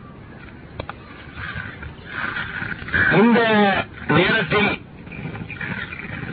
இந்த பிரச்சனைகளை கொண்டு தளர்ந்து துவண்டு விடாமல் இருக்க வேண்டுமானால் முதலில் இந்த கொள்கை எவ்வளவு அவசியமானது, திருமறை குர்ஆனையும் பெருமானார் ஸல்லல்லாஹு அலைஹி வஸல்லம் அவர்களுடைய வழிகாட்டுதலையும் மாத்திரம் பின்பற்றி நடப்பது எவ்வளவு முக்கியத்துவமானது, இதை பின்பற்றி நடப்பதனால் ஏற்படக்கூடிய நன்மைகள் யாவை, இந்த இரண்டு அடிப்படைகளில் மறந்துவிடுவதால் ஏற்படக்கூடிய கீடுகள் என்ன, இவற்றையெல்லாம் நாம் முதலில் அறிந்து கொள்ள கடமைப்பட்டிருக்கிறோம். அல்லாஹ் ஜல்ல ஷானஹு தன்னுடைய திருமறையில் குறிப்பிடும்போது அய்யௌம அக்மல்து லக்கும் தீனக்கும், இன்றைய தினத்தில் உங்களுடைய மார்க்கத்தை உங்களுக்கு நான் பரிபூரணமாக்கிவிட்டேன் என்று அல்லாஹ் சொல்கிறான். இன்றைய தினத்தில் என்று அல்லாஹ் சொல்வது இன்றைய தினம் பெருமானார் ஸல்லல்லாஹு அலைஹி வஸல்லம் அவர்கள் இந்த உலகத்தில் ஹயாத்தோடு வாழ்ந்து கொண்டிருக்கக்கூடிய நேரத்தில் அவர்களுடைய கடைசி ஹஜ்ஜுடைய சமயத்தில் இந்த வசனத்தை அல்லாஹ் அருள்கிறார். பெருமானார் ஸல்லல்லாஹு அலைஹி வஸல்லம் அவர்கள் வாழ்ந்த நேரத்திலேயே அல்லாஹ் என்ன சொல்கிறான், இன்றோடு உங்களுடைய மார்க்கத்தை நான் பூரணமாக ஆக்கிவிட்டேன் அல்லாஹ் சொல்கிறான். பெருமானார் ஸல்லல்லாஹு அலைஹி வஸல்லம் அவர்களோடு இந்த மார்க்கம் பூரணமாக ஆகிவிட்டது, அதுவும் அல்லாஹ்வால் பூரணப்படுத்தப்பட்டு விட்டது என்பதை முதலில் நாம் தெளிவாக தெரிந்து கொள்ள வேண்டும். மார்க்கம் பூரணமாகிவிட்டது என்று உண்மையிலே நம்பக்கூடியவர்கள் யார்? யாரிடம் கேட்டாலும் இதைத்தான் சொல்கிறார்கள், மார்க்கம் பூர்த்தியாகிவிட்டது, குர்ஆனில் இந்த வசனம் இருக்கிறது உண்மை, இது ரசூல் ஸல்லல்லாஹு அலைஹி வஸல்லம் அவர்களுக்கு இறங்கியது உண்மை, மார்க்கம் ரசூல் ஸல்லல்லாஹு அலைஹி வஸல்லம் அவர்களோடு பூர்த்தியாகிவிட்டது என்று எல்லோரும் வாயிலிருந்து சொல்லத்தான் செய்கிறார்கள். மார்க்கம் அல்லாஹ்வால் பூர்த்தி செய்யப்பட்டது என்பதை உண்மையிலே நம்பக்கூடியவர்கள் என்ன செய்ய வேண்டும்? பெருமானார் ஸல்லல்லாஹு அலைஹி வஸல்லம் அவர்களுடைய காலத்திற்கு பிறகு இந்த மார்க்கம் என்ற போர்வையை கோர்த்திக் கொண்டு என்னென்ன காரியங்கள் இந்த சமுதாயத்திலே ஊடுருவி இருக்கின்றனவோ அவற்றையெல்லாம் கடாசி எறிவதற்கு அவர்கள் தயாராக வேண்டும். அப்போதுதான் மார்க்கம் இறைவனாலேயே பூர்த்தி செய்யப்பட்டுவிட்டது என்று நம்பியவர்கள் ஆகிறார்கள். இல்லை என்று சொன்னால் நேற்று ஏதாவது உருவாக்கியிருந்தால் அது நமக்கு மார்க்கம், போன மாதம் ஏதாவது உருவாகி இருந்தால் அது நமக்கு மார்க்கம், 2 வருடத்திற்கு முன்னால் யாராவது ஒரு காரியத்தை நம்ம சமுதாயத்தில் நடைமுறைப்படுத்தி இருந்தா அதுமா இருக்கும், ஒரு ஆய்வு என்று சொன்னா அதுமா இருக்கும், ஒரு செய்தி என்று சொன்னா அதுமா இருக்கும், ஒரு ஜமாத்துல கூடி ஒரு 10 நாளைக்கு முன் ஒரு முடிவு எடுத்துட்டா அதுமா இருக்கும். இப்படி எல்லாம் யார் சொன்னதையெல்லாம் மார்க்கம் ஏற்றும் சொன்னா மார்க்கத்தை அவ்வளவு பூர்த்தி செஞ்சா அப்படிங்கிறது பொய்யா இருக்கணும்னு அர்த்தம். அப்ப அவ்வளவு பூர்த்தி செய்யலன்னா எனக்கு அர்த்தம் யாரெல்லாம் நீ பூர்த்தி படுத்தல, நீ தந்தா மார்க்கத்தில் குறை இருக்குது, நாங்க நிறைவுபடுத்துறோம், எங்க அதிர்த்துமார்கள் அதை நிறைவுபடுத்துறாங்க, எங்க ஜமாத்துக்காரர்கள் அதை கண்டுபிடிக்கிறாங்க, எங்க ஊரில் உள்ளவங்க சேர்ந்து அதை தயாரிக்கிறாங்க, அர்த்தமாகுது. அவன் முதல்ல அல்லாஹ் ஸுப்ஹானஹு வ தஆலா இந்த மார்க்கத்துக்கு கொடுக்கக்கூடிய ஒரு கேரண்டி அத்தாரிட்டி என்ன தெரியுமா? இந்த மார்க்கத்தை நான் நிறைவு செஞ்சுட்டேன், இது வேற யாருக்கும் கொடுக்கறது. வேற வேற மார்க்கமே அல்லாஹ் தந்தான். இவர்களுக்கு அந்த மார்க்கத்தை தந்தது அல்லாஹ் தான். நசாராக்களுக்கு அந்த மார்க்கத்தை கொடுத்தது அவன் தான்.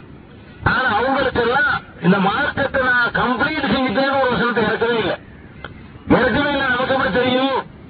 இந்த வசனம் இறங்கின உடனே யூதர்கள்ல, கிறிஸ்தவர்கள்ல சில பேர் உமர் இல்லாமட்ட வந்து பிற்காலத்தை சந்திச்சு சொல்றாங்க, உங்களுக்கு ஒரு வசனம் இறங்கிருக்கு குர்ஆன்ல, அந்த மாதிரி ஒரு வசனம் எங்க தௌராத் இன்ஜீல்ல இறங்கி இருக்குமையானால் அதை நாங்கள் எளிதாக பெருநாளாக கொண்டாடுவோம், அப்படி ஒரு வசனம் இருக்குன்னு சொல்றான் யூத கிறிஸ்தவர்கள்.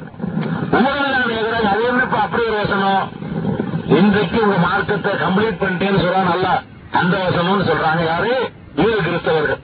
அப்ப அந்த மார்க்கங்கள்ல கூட அல்லாஹ் முழுமைப்படுத்திக்கன்னு ஒரு கேரண்டி எடுத்துக்கல. அவனே ஆச்சரியப்படுறான், இந்த மாதிரி ஒரு வசனம் எங்களுக்கு இறங்குனா அந்த நாள் எத்தகைய வாடிக்கையும் ஐதா, அந்த நாளை வந்து ஈடாக பெருநாளாக திருநாளா கொண்டாடிட்டு இருந்திருப்பாங்க, உங்களுக்கு அந்த முக்கியத்துவம் தெரியலன்னு சொல்றாங்க. அப்ப அந்த அளவுக்கு லைட்டான ஒரு வசனம் பார்த்து அல்லாஹ் மார்க்கத்தை பூர்ணமாக்கி தந்தது. மார்க்கத்தை நான் உங்களுக்கு கம்ப்ளீட் பண்ணிட்டேன், முழுமைப்படுத்திட்டேன். அப்ப இதை நம்ம முழுமையா நம்பணுங்க. மார்க்கத்தை அல்லாஹ் பூரணப்படுத்திட்டான். அதை எப்ப பூரணமாக்கிட்டான்? ரசூல் ஸல்லல்லாஹு அலைஹி வஸல்லம் ஹயாத்தோடு இந்த உலகத்தில் வாழ்ந்து கொண்டிருக்கும் பொழுது மார்க்கத்தை முழுமையாக்கிட்டான். அதுக்கு என்ன அர்த்தம்? மார்க்கத்தை முழுமையாக்கிட்டான்னு சொன்னா பத்தாது. ஏதாவது ஒன்று முழுமையாயிருச்சுன்னு சொன்னா அதுக்கு மேல இடம் இருக்கக்கூடாது. ஃபுல்லா சாப்பிட்டேன்னு ஒருத்தன் சொல்றான், அதுக்கு பிறகு ஒரு பிளேட் பிரியாணி வெட்டினான்னு சொன்னா ஃபுல்லா சாப்பிட்டதுன்னு பொய், ஃபார்மாலிட்டி சொல்லிதான் அர்த்தம். ஃபுல்லா சாப்பிட்டேன்னு சொன்ன பிறகு ஒருத்தவங்க தண்ணி கொடுத்தா கூட குடிக்க மாட்டேங்கிறான், இவன் ஃபுல்லா சாப்பிட்டுதான் அர்த்தம். அது கூட எதுவும் இல்லை.